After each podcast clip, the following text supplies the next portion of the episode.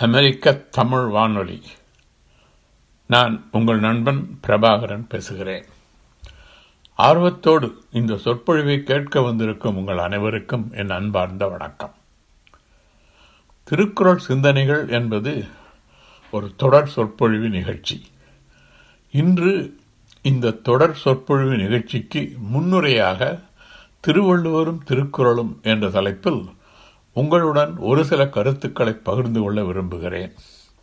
இந்த சொற்பொழிவில் நான் கூறும் கருத்துக்கள் HTTPS colon slash slash Thirukkural கட்டுரைகள் டாட் பிளாக்ஸ்பாட் டாட் காம் என்ற வலைத்தளத்தில் ஒரு கட்டுரையாகவும் பதிவு செய்யப்பட்டுள்ளது. இன்று திருவள்ளுவரை பற்றியும் திருக்குறளை பற்றியும் சில கருத்துக்களை கூறி பின்னர் திருக்குறளை பற்றி மேலை நாட்டு அறிஞர்களும் மற்றவர்களும் என்ன சொல்கிறார்கள் என்பதை பற்றியும் திருக்குறளுக்கு வெளிவந்துள்ள உரைகளை பற்றியும் திருக்குறளை எப்படி படிக்க வேண்டும் என்பதை பற்றியும் சில கருத்துக்களை உங்களோடு பகிர்ந்து கொள்வதுதான் என்னுடைய நோக்கம். திருவள்ளுவரும் திருக்குறளும். உலக வரலாற்றில் பல அறிஞர்களையும் தத்துவ ஞானிகளையும் நாம் காண்கிறோம். அவர்களுள் கிமு ஐந்தாம் நூற்றாண்டில் வாழ்ந்த புத்த மதத்தின் தலைவராகிய புத்தர் சமண மதத்தின் தலைவர்களுள் சிறந்தவராக கருதப்படும் மகாவீரர் கிரேத்து கிரேக்கத்தை சார்ந்த சாக்ரட்டிஸ் சீனாவை சார்ந்த கன்ஃபூஷியஸ் ஆகியவர்கள் மிகச் சிறந்தவர்களாக கருதப்படுகிறார்கள். இவர்களுக்கு பின்னரும் அறிஞர்கள் பலர் இந்தியாவிலும் மற்ற நாடுகளிலும் வாழ்ந்து மக்களுக்கு வழிகாட்டிகளாக விளங்கியுள்ளனர். அத்தகைய அறிஞர்களுள் ஒப்பாரும் மிக்காரும் இல்லாத தனிப்பெரும் சிறப்புடைய பேரறிஞர் திருவள்ளுவர். புத்தர் மகாவீரர் சாக்ரட்டிஸ் கன்ஃபூஷியஸ் போன்றவர்கள் பல அரிய கருத்துக்களை கூறியிருந்தாலும் அவர்கள் மக்களுக்கு பயன்படும் முறையில் தங்கள் கருத்துக்களை எழுதி வைக்காமல் இறந்தார்கள். ஆனால் திருவள்ளுவர் தன்னுடைய அரிய கருத்துக்களை மதச்சார்பற்ற ஒரு சிறந்த நூலாக எக்காலத்துக்கும் எந்நாட்டவருக்கும் பயன்படும் வகையில் எழுதியிருக்கிறார் திருவள்ளுவர். திருவள்ளுவர் தமிழ்நாட்டில் பிறந்து வாழ்ந்தவர். சிலப்பதிகாரம் மணிமேகலை ஆகிய நூல்களில் திருக்குறளில் உள்ள சொற்றொடர்கள் கையாளப்படுவதால் திருவள்ளுவரின் காலம் சிலப்பதிகாரம் மற்றும் மணிமேகலை ஆகிய நூல்களுக்கு முந்திய காலம் என்று அறிஞர்கள் கருதுகின்றனர். கடந்த நூற்றாண்டில் பல தமிழறிஞர்கள் ஒன்று கூடி திருவள்ளுவர் கிமு முப்பத்தி ஒன்றாம் ஆண்டில் பிறந்திருக்க வேண்டும் என்று அவர்களுடைய ஆய்வின் அடிப்படையில் முடிவு செய்தார்கள். அந்த ஆய்வை தமிழ்நாடு அரசு ஏற்றுக்கொண்டு திருவள்ளுவர் முப்பத்தி ஓராம் கிமு முப்பத்தி ஓராம் ஆண்டு பிறந்ததாக அரசாணை பிறப்பித்தது. திருவள்ளுவரின் காலத்தை சரியாக கணிக்க முடியவில்லை என்றாலும் அவர் ஏறத்தாழ இரண்டாயிரம் ஆண்டுகளுக்கு முன் தமிழ்நாட்டில் பிறந்து வாழ்ந்தார் என்பதில் அறிஞர்களிடையே கருத்து ஒற்றுமை உள்ளது. அவர் சென்னையில் உள்ள மயிலாப்பூரில் வசித்ததாக சிலர் கருதுகின்றனர். கன்னியாகுமரி மாவட்டத்தில் வசித்ததாக சிலர் கருதுகின்றனர். அவருடைய காலத்தைப் போலவே அவர் வாழ்ந்த இடமும் நம்மால் சரியாக அறிந்து கொள்ள முடியாத புதிராகவே உள்ளது. அது மட்டுமல்லாமல் திருவள்ளுவருடைய வாழ்க்கை அவருடைய குடும்பம் அவருடைய தொழில் போன்றவற்றை பற்றியும் ஆதாரபூர்வமாக நம்பத்தகுந்த செய்திகள் எதுவும் நமக்கு கிடைக்கவில்லை. இதுவரை நமக்கு கிடைத்துள்ள செய்திகள் அனைத்தும் கற்பனையாகவும் கட்டுக்கதைகளாகவுமே தோன்றுகின்றன. திருவள்ளுவர் திருக்குறளை எழுதினார் என்பது மட்டுமே உறுதியாக கூற முடிகிறது. ஆனால் அதில் கூட சில பேருக்கு சந்தேகம். திருவள்ளுவர் ஒருவர் தான் திருக்குறளை எழுதினாரா அல்லது பலர் சேர்ந்து திருக்குறளை எழுதினார்களா? என்ற கேள்வியும் சில பேர் எழுப்புகிறார்கள். தமிழ் தமிழ்நாட்டில் பலரும் கூடி ஒரு நூலை எழுதும் வழக்கம் இல்லை. இது எப்பொழுதுமே கிடையாது இருந்தது கிடையாது பழங்காலத்திலே. அப்படி இருந்திருந்தால் அது ஒரு தொகுப்பு நூலாக எட்டு தொகை பத்து பாட்டு போன்ற ஒரு தொகுப்பு நூலாக கருதப்படும். திருக்குறளை பொறுத்தவரையில் அது திருவள்ளுவர் மட்டும்தான் எழுதியதாக எல்லா அறிஞர்களும் ஏற்றுக்கொள்கிறார்கள். திருவள்ளுவரை பற்றி இன்னொரு கேள்வி. அவர் எந்த மதத்தை சார்ந்தவர்? என்பதை அறிந்து கொள்வதிலும் அதை ஆராய்ச்சி செய்வதிலும் பலரும் ஆர்வமாக இருக்கிறார்கள். திருவள்ளுவர் சமண மதத்தை சார்ந்தவர் என்று சிலரும் புத்த மதத்தை சார்ந்தவர் என்று சிலரும் இல்லை இல்லை அவர் இந்து மதத்தைத்தான் சார்ந்தவர் என்று சொல்லுபவர்களும் உண்டு. திருவள்ளுவர் காலத்தில் மூன்று மதங்கள் இருந்தன. அவை சமண மதம் புத்த மதம் வைதீக மதம். இந்த வைதீக மதம் என்பது இன்றைய இந்து மதத்துக்கு முன்னோடியாக இருந்த மதம். அது வைதிக மதம் என்பது வேதம் உபனிஷத் ஆகிய நூல்களின் கருத்துக்களை அடிப்படையாக கொண்டு சில சடங்குகள் நடைபெற்றது. சிலர் வாழ்ந்தார்கள் அதனுடைய அடிப்படையிலே. அன்று இந்த இந்து மதத்திலே இன்று நிற்பதைப் போல கோயில்களும் வழிபாடுகளும் இல்லை. ஆகவே இந்த மூன்று மதங்கள் இருந்தாலும் திருவள்ளுவர் இந்த மூன்று மதங்களுக்கும் முரணான கருத்துக்களை திருக்குறளிலே கூறியிருக்கிறார். அதே சமயத்தில் மூன்று மதங்களுக்கும் உடன்பாடான கருத்துக்களையும் கூறியிருக்கிறார். ஆகவே அவர் எந்த மதத்தை சார்ந்தவர் என்பதை தெளிவாக கூற முடியாது. அவர் எந்த கருத்துகள் தனக்கு ஏற்றவையோ எவை சரியானவையோ என்று அவருக்கு தோன்று தோன்றியதோ அவற்றை எடுத்து தன்னுடைய நூலிலே குறிப்பிட்டுள்ளார். அது தவிர அவர் எந்த மதத்தை சேர்ந்தவர் என்பதற்கு எந்த விதமான ஆதாரமும் கிடையாது. திருக்குறள். திரு என்ற சொல்லும் குரல் என்ற சொல்லும் சேர்ந்து திருக்குறள் ஆயிற்று திரு என்ற சொல் பல பொருள்களை குறிக்கும் ஒரு சொல். இங்கு அழகு செல்வம் தெய்வத்தன்மை சிறப்பு ஆகிய பொருள்கள் குறிப்பிடத்தக்கவை. குரல் என்ற சொல் குருமையை குறிக்கும் சொல். குருமை என்றால் சிறியது என்ற பொருள். இங்கு குரல் என்பது குறுகிய வெண்பாப்பாட்டுகளை குறிக்கும். குரல் அல்லது குரட்பா என்ற சொல் முதலடியில் நான்கு சீர்களும் இரண்டாவது அடியில் மூன்று சீர்களும் கொண்ட குரல் வெண்பாவை குறிக்கிறது. திருக்குறள் அறத்துப்பால் பொருட்பால் காமத்துப்பால் என்ற மூன்று பிரிவுகளை கொண்ட நூல். பால் என்றால் பிரிவு. இந்த மூன்றை பற்றியும் தான் திருக்குறளில் கூறப்பட்டிருப்பதனால அது முப்பால் என்று அழைக்கப்பட்டது. திருக்குறளுக்கு முதலில் இருந்த பெயர் முப்பால் என்பதுதான். பின்னர் அதற்கு பிறகு வந்தவர்கள் அதை திருக்குறள் என்று மாற்றிவிட்டார்கள். திருக்குறளை புகழ்ந்து பலரும் பாடிய பாடல்களின் தொகுப்பு திரு திருவள்ளுவ மாலை என்ற நூல். அந்த திருவள்ளுவ மாலையிலே ஐம்பத்தைந்து பாடல்கள் இருக்கின்றன. அந்த பாடல்கள் அனைத்திலுமே திருக்குறளை முப்பால் என்றேதான் குறிப்பிடப்படுகின்றன. எவரும் அதை திருக்குறள் என்று கூறவில்லை. ஆகவே திருக்குறளுடைய முதல் பெயர் முப்பால் என்பதுதான். திருவள்ளுவர் காலத்திலும் அதற்கு முன்பும் தமிழர்கள் அறம் பொருள் இன்பம் ஆகிய மூன்றும் மனித வாழ்க்கையின் குறிக்கோளாக கருதினார்கள். இந்த வீடு என்பது பிற்காலத்திலே சேர்க்கப்பட்டது. இந்த மூன்று அறம்பொருள் இன்பம் வீடு என்று வீடோடு சேர்த்து நாலாயிற்று ஆனால் திருவள்ளுவர் காலத்திலேயும் தொல்காப்பியர் காலத்திலேயும் மனித வாழ்க்கையினுடைய குறிக்கோள்களாக கருதப்பட்டவை அறம் பொருள் இன்பம் ஆகிய மூன்று மட்டுமே தான் வள்ளுவர் காலத்திலும் அதற்கு முன்பும் இந்த மூன்று குறிக்கோள்களை பற்றியும் தனித்தனி நூல்கள் வடமொழியிலே இருந்தன. ஆனால் உலகிலேயே திருக்குறள் மட்டுமே இந்த மூன்று குறிக்கோள்களையும் உள்ளடக்கிய முதல் நூல். முதல் நூல் மட்டுமல்லாமல் முன்பு இருந்த நூல்களிலிருந்து வேறுபட்டு மதச்சார்பு இல்லாமல் எழுதப்பட்ட முதல் நூல் திருக்குறள். திருக்குறளை புகழ்ந்தவர்கள் பலர். திருக்குறளின் பெருமைகளையும் திருவள்ளுவரின் பெருமைகளையும் புகழ்ந்து பாடிய திருவள்ளுவ மாலையில் உள்ள பாடல்களை எழுதியவர்களின் பெயர்களை பார்த்தால் அவர்கள் அனைவரும் சமகாலத்தில் வாழ்ந்தவர்கள் அல்ல என்பது தெளிவு. ஆகவே அந்த நூல் ஒருவரோ அல்லது ஒரு சிலரோ எழுதிய பாடலுடன் தொகுப்பு என்று கருதுவதே பொருத்தமானதாக தோன்றுகிறது. திருவள்ளுவ மாலையை எழுதியவர் எவராக இருப்பினும் திருவள்ளுவர் திருவள்ளுவ மாலையில் உள்ள பாடல்கள் அனைத்தும் திருக்குறளுக்கும் திருவள்ளுவருக்கும் பெருமை சேர்ப்பதாகும் என்பதிலே ஐயமில்லை. திருவள்ளுவ மாலையில் திருக்குறள் கடல் போல் பறந்து விரிந்த பல கருத்துக்களையும் உள்ளடக்கிய சிறிய குரட்பாக்களால் ஆகிய நூல் என்பதை அணுவைத் துளைத்து ஏழு கடலை புகட்டி குறுகத் தரித்த குரல் என்று அவையார் கூறுகிறார். திருக்குறளில் சிறந்த கருத்துக்கள் இருப்பதால் புறநானூறு பதிற்று பத்து சிலப்பதிகாரம் மணிமேகலை புறப்பொருள் வெண்பாமாலை சீவக சிந்தாமணி வெள்ளிபுத்தூரார் மகாபாரதம் திருவிளையாடற் புராணம் கம்பராமாயணம் மற்றும் கந்த புராணம் ஆகிய நூல்களில் குரலிலிருந்து மேற்கோள்கள் காட்டப்பட்டிருக்கின்றன. இயேசுநாதரின் மறுபிறவியாக கருதப்பட்டவர் நோபல் பரிசு பெற்ற மருத்துவர் ஆல்பர்ட் ஸ்வைட்சர் என்ற ஜெர்மானிய தத்துவ ஞானி அவர் சீரிய கோட்பாடுகளின் தொகுப்பான திருக்குறளில் காணப்படும் அத்துணை உயர்ந்த கருத்துக்கள் உலக இலக்கியத்தில் வேறு எந்த மொழிகளிலும் எங்கும் காணப்படவில்லை என்று கூறுகிறார். திருக்குறளின் பெருமையை உணர்ந்த ஐரோப்பிய அறிஞர்கள் ஆங்கிலம் லத்தீன் ஜெர்மன் பிரெஞ்சு மற்றும் பல மொழிகளில் அதை மொழிபெயர்த்துள்ளார்கள். இதுவரை திருக்குறளுக்கு முப்பத்தி ஐந்துக்கு மேலான மொழிகளில் மொழிபெயர்ப்புகள் உள்ளன. ஆங்கிலத்தில் மட்டும் ஐம்பத்தைந்து மொழிபெயர்ப்புகள் வெளிவந்துள்ளன.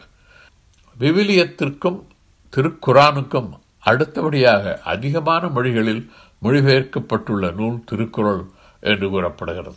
இது திருக்குறளின் பெருமைக்கு ஒரு சிறந்த எடுத்துக்காட்டு. ரஷ்யாவில் உள்ள கிரெம்ளின் மாளிகையில் அடித்தளத்தில் டங்ஸ்டன் என்னும் உலோகத்தால் மிகவும் உறுதியான ஒரு சிறிய அறை ஒன்று கட்டப்பட்டுள்ளது. அந்த அறையை அணுகுண்டு நீர்வழிக்குண்டு போன்றவற்றின் தாக்குதலால் அழிக்க முடியாது. அது அத்தகைய வலிமையான அறை. பிற்காலத்தில் பெரிய போரால் பெரும்பான்மையான மக்கள் அழிந்தாலும் எஞ்சியிருப்போருக்கு பயன்பட வேண்டும் என்ற நோக்கத்தோடு சில நூல்கள் அந்த அறையிலே சேமித்து வைக்கப்பட்டிருக்கின்றன. அந்த நூல்களில் திருக்குறளும் ஒன்று என்பது குறிப்பிடத்தக்கது பெருமைக்குரியது. திருவள்ளுவரின் இன்னா செய்யாமை என்ற அதிகாரத்தில் உள்ள கருத்துக்கள் தன்னை மிகவும் கவர்ந்ததாக ரஷ்ய பேரறிஞர் டால்ஸ்டாய் கூறுகிறார். டால்ஸ்டாயின் கருத்தை அடுத்து காந்தியடிகள் திருக்குறளில் ஆங்கில மொழிபெயர்ப்பை படித்த பின்னர் தான் திருக்குறளை தமிழில் படிப்பதற்கு தமிழ் கற்க வேண்டும் என்று விரும்பியதாக கூறப்படுகிறது. திருக்குறளை பற்றி கூறும் பொழுது டாக்டர் கிரவுல் என்ற ஐரோப்பிய அறிஞர் திருக்குறளின் எந்த மொழிபெயர்ப்பும் மனங்கவரும் அதன் மாண்பினை வெளிக்கொண்டு வந்து வர முடியாது. அது உண்மையில் வெள்ளி வேலைப்பாடு கொண்ட தங்க ஆப்பிள் கனி என்கிறார். ஜியு போப் அவர்கள் திருவள்ளுவர் உலகம் அனைத்திற்கும் உரிய கவிஞர் யூனிவர்சல் பார்ட் என்கிறார். பாரதியார் வள்ளுவன் தன்னை உலகினுக்கே தந்து வான்புகழ் கொண்ட தமிழ்நாடு என்று கூறுகிறார். திருவள்ளுவர் பிறந்ததால் தமிழ்நாடு மட்டுமல்லாமல் உலகமே புகழ் பெற்றது என்கிறார் பாரதிதாசன். தெள்ளு தமிழ்நடை சின்னஞ்சிறிய இரண்டடிகள் அள்ளுதோறும் சுவை உள்ளுந்தோறும் உணர்வாகும் வண்ணம் கொள்ளும் அறம்பொருள் இன்பம் அனைத்தும் கொடுத்த திருவள்ளுவனை பெற்றதால் பெற்றதே புகழ் வையகமே என்று பாராட்டுகிறார் பாரதிதாசன். உலக அறிஞர்கள் பலரும் புகழாரம் சூட்டி பாராட்டும் திருக்குறளை இழிவுபடுத்தும் நோக்கத்தோடு சிலர் அதன் பெருமையை குறைத்து எடை போடுகிறார்கள். பகவத்கீதை மனுஸ்மிருதி அர்த்த சாஸ்திரம் மற்றும் காமசூத்திரா ஆகிய நூல்களில் உள்ள கருத்துக்கள் தான் திருக்குறள் இருப்பதாக அவர்கள் கூறுகிறார்கள். பகவத்கீதையும் மனுஸ்மிருதியும் வர்ணாசிரம கொள்கையை அடிப்படையாக கொண்ட நூல்கள். திருக்குறள் பிறப்புக்கும் எல்லா உயிர்க்கும் என்ற உயர்ந்த கருத்தை கூறும் உன்னதமான நூல். மனுஸ்மிருதியில் கூறப்பட்டிருப்பது குல ஒழுக்கம். பார்ப்பனர்களுக்கு ஒரு நீதி மற்றவர்களுக்கு வேறொரு நீதி என்று மனுஸ்மிருதி கூறுகிறது. மனுஸ்மிருதியில் உள்ள தவறான கருத்துக்களை மறுத்து நடுவு நிலைமை தவறாமல் குற்றம் செய்தவர் எவராக இருந்தாலும் அந்த குற்றத்துக்கு ஏற்ற தண்டனையை அவர்களுக்கு அளிக்க வேண்டும் என்பது திருக்குறள். எப்படி வேண்டுமானாலும் தன்னுடைய குறிக்கோளை அடையலாம் என்பது அர்த்த சாஸ்திரம் அறநெறியை பின்பற்றியே குறிக்கோளை அடைய வேண்டும் என்று கூறுவது திருக்குறள். ஆணும் பெண்ணும் பல கோணங்களில் உடல் உறவு கொள்வதற்கும் ஒருவன் எப்படி பிறன் மனைவியை கவரலாம் என்பதற்கும் வழிகாட்டும் நூலாக காமசூத்திரா அமைந்துள்ளது. மலரினும் மெல்லிது காமம் என்று கூறி அன்பின் வழிவந்த ஐந்திணையின் அடிப்படையில் அமைந்த கள ஒழுக்கத்தையும் கற்பொழுக்கத்தையும் போற்றுவது திருக்குறள். திரைப்படங்களை தணிக்கை செய்பவர்கள் திரைப்படத்தில் ஆபாசமான காட்சிகள் இருந்தால் அந்த படத்தை முதியோர் மட்டுமே பார்க்கலாம் என்று சான்றிதழ் வழங்குவார்கள். ஆபாசமான காட்சிகள் இல்லை என்றால் அனைவரும் பார்க்கலாம் என்று சான்றிதழ் வழங்குவார்கள். காமசூத்ராவையும் திருக்குறளையும் திரைப்படங்களாக கருதினால் காமசூத்ரா பெறும் சான்றிதழ் முதியோர் மட்டுமே பார்க்கலாம் என்றும் திருக்குறளுக்கு கிடைக்கும் சான்றிதழ் அனைவரும் பார்க்கலாம் என்றும் இருக்கும். என்பதில் சந்தேகமே கிடையாது. ஆகவே திருக்குறள் மனுஸ்மிருதியும் பகவத்கீதையும் அர்த்த சாஸ்திரத்தையும் காமசூத்திரத்தையும் தழுவி எழுதப்பட்ட நூல் அன்று. அவற்றிலுள்ள கருத்துக்கள் தவறு என்று சுட்டிக்காட்டி அறநெறியை தழுவி எழுதப்பட்ட நூல் திருக்குறள். தவறான கருத்துக்களை கூறி காலத்தால் அழிக்க முடியாத திருக்குறளை வஞ்சகத்தால் சிறுமைப்படுத்த முற்படுபவர்கள் முயற்சி ஒருபோதும் வெற்றியடையாது என்பது உறுதி. திருக்குறள் உரைகள். திருக்குறளுக்கு பல உரைகள் உள்ளன. அவற்றுள் மிக பழமையானவையாக கருதப்படும் உரைகள் பத்து. அவற்றை பற்றி கூறும் பழம் பாடல் ஒன்று உள்ளது. தருமர் மணக்குடவர் தாமுத்தர் நச்சர் பருதிமேல் அழகர் திருமலையர் மல்லர் பரிப்பெருமாள் காளிங்கர் வள்ளுவர் நூற்கு எல்லை உரை செய்தார் இவர் என்று பத்து பேருடைய பெயர்கள் இந்த பாடலில் காணப்படுகின்றன. இவர்களில் பரிமேலழகர் மணக்குடவர் காளிங்கர் பரிதி பரிப்பெருமாள் ஆகிய ஐவர் உரைகள் மட்டுமே முழுமையாக கிடைத்துள்ளன. இந்த உரைகளுள் மணக்கடவர் உரை காலத்தால் முந்தியதாகவும் பரிமேலழகர் உரை பதினான்காம் நூற்றாண்டை சார்ந்ததாகவும் காளிங்கர் பரிதி பரிப்பெருமாள் ஆகிய மூவரின் உரைகள் மணக்குடவர் உரைக்கு பின்னரும் பரிமேலழகர் உரைக்கு முன்னதாகவும் தோன்றியதாக அறிஞர்கள் கூறுகின்றனர். இந்த ஐவரின் உரைகளிலும் குறை குரல் வைப்பு முறையும் அதிகார தலைப்புகளும் மாறுபட்டு காணப்படுகின்றன. சில பாட வேறுபாடுகளும் உள்ளன. மணக்குடவர் சமண மதத்தை சார்ந்தவராகியால் அவர் உரையில் சமண மதத்தின் தாக்கத்தை காண முடிகிறது. இவர்கள் இவ்வுரைகளுள் பரிமேலழகர் உரைதான் சிறந்ததாக கருதப்பட்டாலும் அதிலும் குறைகள் இல்லாமல் இல்லை. பரிமேலழகர் உரைகள் சமய கருத்துக்களும் வர்ணாசிரம கொள்கையை சார்ந்த கருத்துக்களும் மிகுதியாக காணப்படுகின்றன. இருபதாம் நூற்றாண்டில் வாழ்ந்த சிறந்த தமிழறிஞர் மொழிஞாயிறு தேவநேய பாவாணர் தாம் எழுதிய திருக்குறள் மறுமுறை என்ற நூலில் பரிமேலழகரின் உரையில் எங்கெல்லாம் சமய கருத்துக்களும் வர்ணாசர கருத்துக்களும் உள்ளனவோ அவற்றை சுட்டிக்காட்டுகிறார். பாவேந்திர பாரதிதாசன் பரிமேலழகர் திருக்குறளுக்கு எழுதிய உரை என்று அது அவர் திருக்குறளுக்கு இட்ட திரை என்று பரிமேலழகர் உரையை வன்மையாக கண்டிக்கிறார். வருணாசிரம கொள்கை மற்றும் சமய கொள்கைகள் மட்டுமல்லாமல் பரிமேலழகர் உரையிலே பல இடங்களிலே பெண்களையும் சிறுமைப்படுத்துகிறார். உதாரணமாக இந்த பொழுதில் பெருதுவக்கும் தன் மகனை சான்றோன் என கேட்ட தாய் என்ற குரல் அனைவருக்கும் தெரிந்த குரல்தான். இந்த குரலுக்கு உரை எழுதும்போது பரிமேலழகர் தாய் அறிவில்லாதவளாகையால் தானாக தன் மகன் சான்றோன் என்பது அறிந்து கொள்ள முடியாது. ஆகவே அதை பிறர் சொன்னால்தான் அவளுக்கு அவன் சான்றோன் என்பது தெரியும் என்று தாய் தாயை சற்று குறைவாக பேசுகிறார் சிறுமைப்படுத்துகிறார். இது தேவையில்லாத கருத்து ஏற்றுக்கொள்ள முடியாத கருத்து. பரிமேலழகருக்கு பின்னர் திருக்குறளுக்கு எண்ணற்ற அறிஞர்கள் உரை எழுதியுள்ளனர். மதுரை காமராஜர் பல்கலைக்கழகத்தை சார்ந்த மகாவித்வான் தண்டபாணி தேசிகர் திருக்குறளில் உள்ள அனைத்து குரட்பாக்களுக்கும் பல உரைகளை ஒப்பிட்டு ஆயிரத்தி தொள்ளாயிரத்தி எண்பதாம் ஆண்டு எட்டு தொகுதிகளாக திருக்குறள் உரை களஞ்சியம் என்ற நூலை வெளியிட்டுள்ளார். அதுபோலவே அண்ணாமலை பல்கலைக்கழகத்தை சார்ந்த பேராசிரியர் இரா சாரங்கபாணி என்பவர் திருக்குறளின் அறத்துப்பாலில் உள்ள முன்னூற்றி எண்பது குரட்பாக்களுக்கும் பொருட்பாலில் உள்ள எழுநூறு குரட்பாக்களுக்கும் பலருடைய உரைகளை ஒப்பிட்டு திருக்குறள் உரை வேற்றுமை அறத்துப்பால் மற்றும் திருக்குறள் உரை வேற்றுமை பொருட்பால் என்று இரண்டு தொகுதிகளாக இரண்டு நூல்களை ஆயிரத்தி தொள்ளாயிரத்தி எண்பத்தி ஒன்பதாம் ஆண்டு வெளியிட்டுள்ளார். மகாவித்வான் தண்டபாணி தேசிகர் பேராசிரியர் சாரங்கபாணி ஆகியோரின் உரைகள் மிகச்சிறந்த உரைகள் என்றால் அது மிகையாகாது. இந்த உரைகள் திருக்குறளை ஆய்வு செய்பவர்களுக்கு மிகவும் பயனுள்ளவை என்பதில் ஐயமில்லை. கடந்த நூற்றாண்டிலும் இந்த நூற்றாண்டிலும் திருக்குறளுக்கு பல உரைகள் வெளிவந்துள்ளன. இந்த உரைகளும் பல்வேறு கருத்துக்கள் கருத்து வேறுபாடுகள் காணப்படுகின்றன. சில உரைகளில் ஒவ்வொரு அதிகாரத்திலும் குரட்பாக்களின் வைப்பு முறையும் அதிகாரத்தின் பெயர்களும் மாற்றி அமைக்கப்பட்டுள்ளன. இந்த மாற்றங்களால் எந்த பயனும் இருப்பதாக தெரியவில்லை. திருக்குறளில் உள்ள முதல் நான்கு அதிகாரங்களும் இடைச்செருகள் என்று சிலர் கருதுகின்றனர்.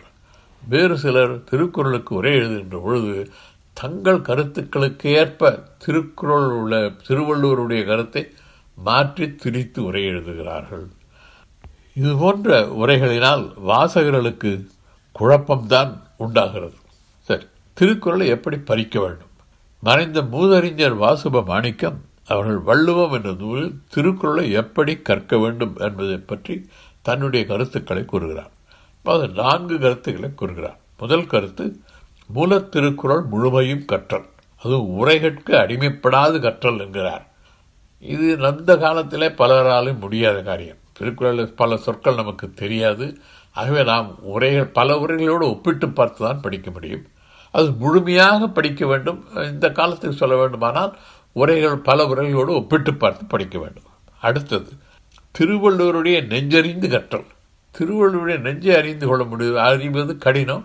எப்படி அறிந்து கொள்ள முடியும் என்றால் திருக்குறளை முழுமையாக படிப்பது தான் முழுமையாக படித்தால்தான் அதில் உள்ள கருத்துக்களை திருவள்ளுவர் உள்ளத்தை உணர்ந்து கொள்ள முடியும். மூன்றாவது கற்பவர் தம் வாழ்நிலையோடும் தம் காலநிலையோடும் பொருத்தி பொருந்தி கற்றல்.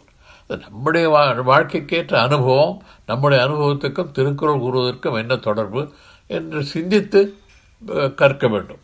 நான்காவதாக கற்றவன் நிற்க வேண்டும் என்ற செயல் முனைப்போடு கற்றல். திருக்குறளை படிப்பது ஏதோ ஒரு கதையை படிப்பது அல்ல ஒரு ஒரு புதினத்தை படிப்பது படிக்காமல் அதை படித்து அதன்படி வாழ வேண்டும் என்ற நோக்கத்தோடு படிக்க வேண்டும். ஆகவே இந்த நான்கு கருத்துக்களும் வாசுபமாணிக்கம் முன்வைக்கிறார். ஆகவே பல உரைகளை ஒப்பிட்டு படிக்க வேண்டும். எப்பொருள் யார் யாரை கற்பினும் அப்பொருள் மெய்ப்பொருள் காண்பது அறிவு என்ற குரலுக்கேற்ப திருக்குறளை முழுமையாக கற்று தெளிவு பெற்றால்தான் வள்ளுவரின் உள்ளக்கிடக்கை அறிந்து கொள்ள முடியும். கற்க கசடர கற்பவை கற்றமைந்திருக்க அதற்கு தக என்ற வள்ளுவரின் கட்டளைக்கேற்ப குரல் வழி வாழ்ந்தால்தான் திருக்குறள் கற்றதின் பயனை பெற முடியும். இன்று திருவள்ளுவர் திருக்குறள் திருக்குறளுக்கு வெளிவந்துள்ள உரைகள் திருக்குறளை படிக்க வேண்டிய முறை ஆகியவற்றை பார்த்தோம். இனி தொடர்ந்து வரும் சொற்பொழிவுகளில் திருக்குறளில் ஒரு அதிகாரத்தில் உள்ள கருத்துக்கள் அல்லது தொடர்புள்ள சில அதிகாரங்களில் உள்ள கருத்துக்கள் ஆகியவை தொகுத்து வழங்கப்படும். நான் முன்பே கூறியது போல இந்த சொற்பொழிவில் நான் கூறிய கருத்துக்கள் HTTPS colon slash slash Thirukkural கட்டுரைகள் dot black spot dot com என்ற வலைத்தளத்தில் ஒரு கட்டுரையாகவும் பதிவு செய்யப்பட்டுள்ளது. திருக்குறள் கட்டுரைகள் என்பதை இடம் விடாமல் சேர்த்து எழுத வேண்டும். இதுவரை பொறுமையாக செவிமடுத்து கேட்ட நேயர்கள் அனைவருக்கும் நன்றி கூறி உங்களிடமிருந்து விடைபெறுவது உங்கள் நண்பன் பிரபாகரன். வணக்கம்.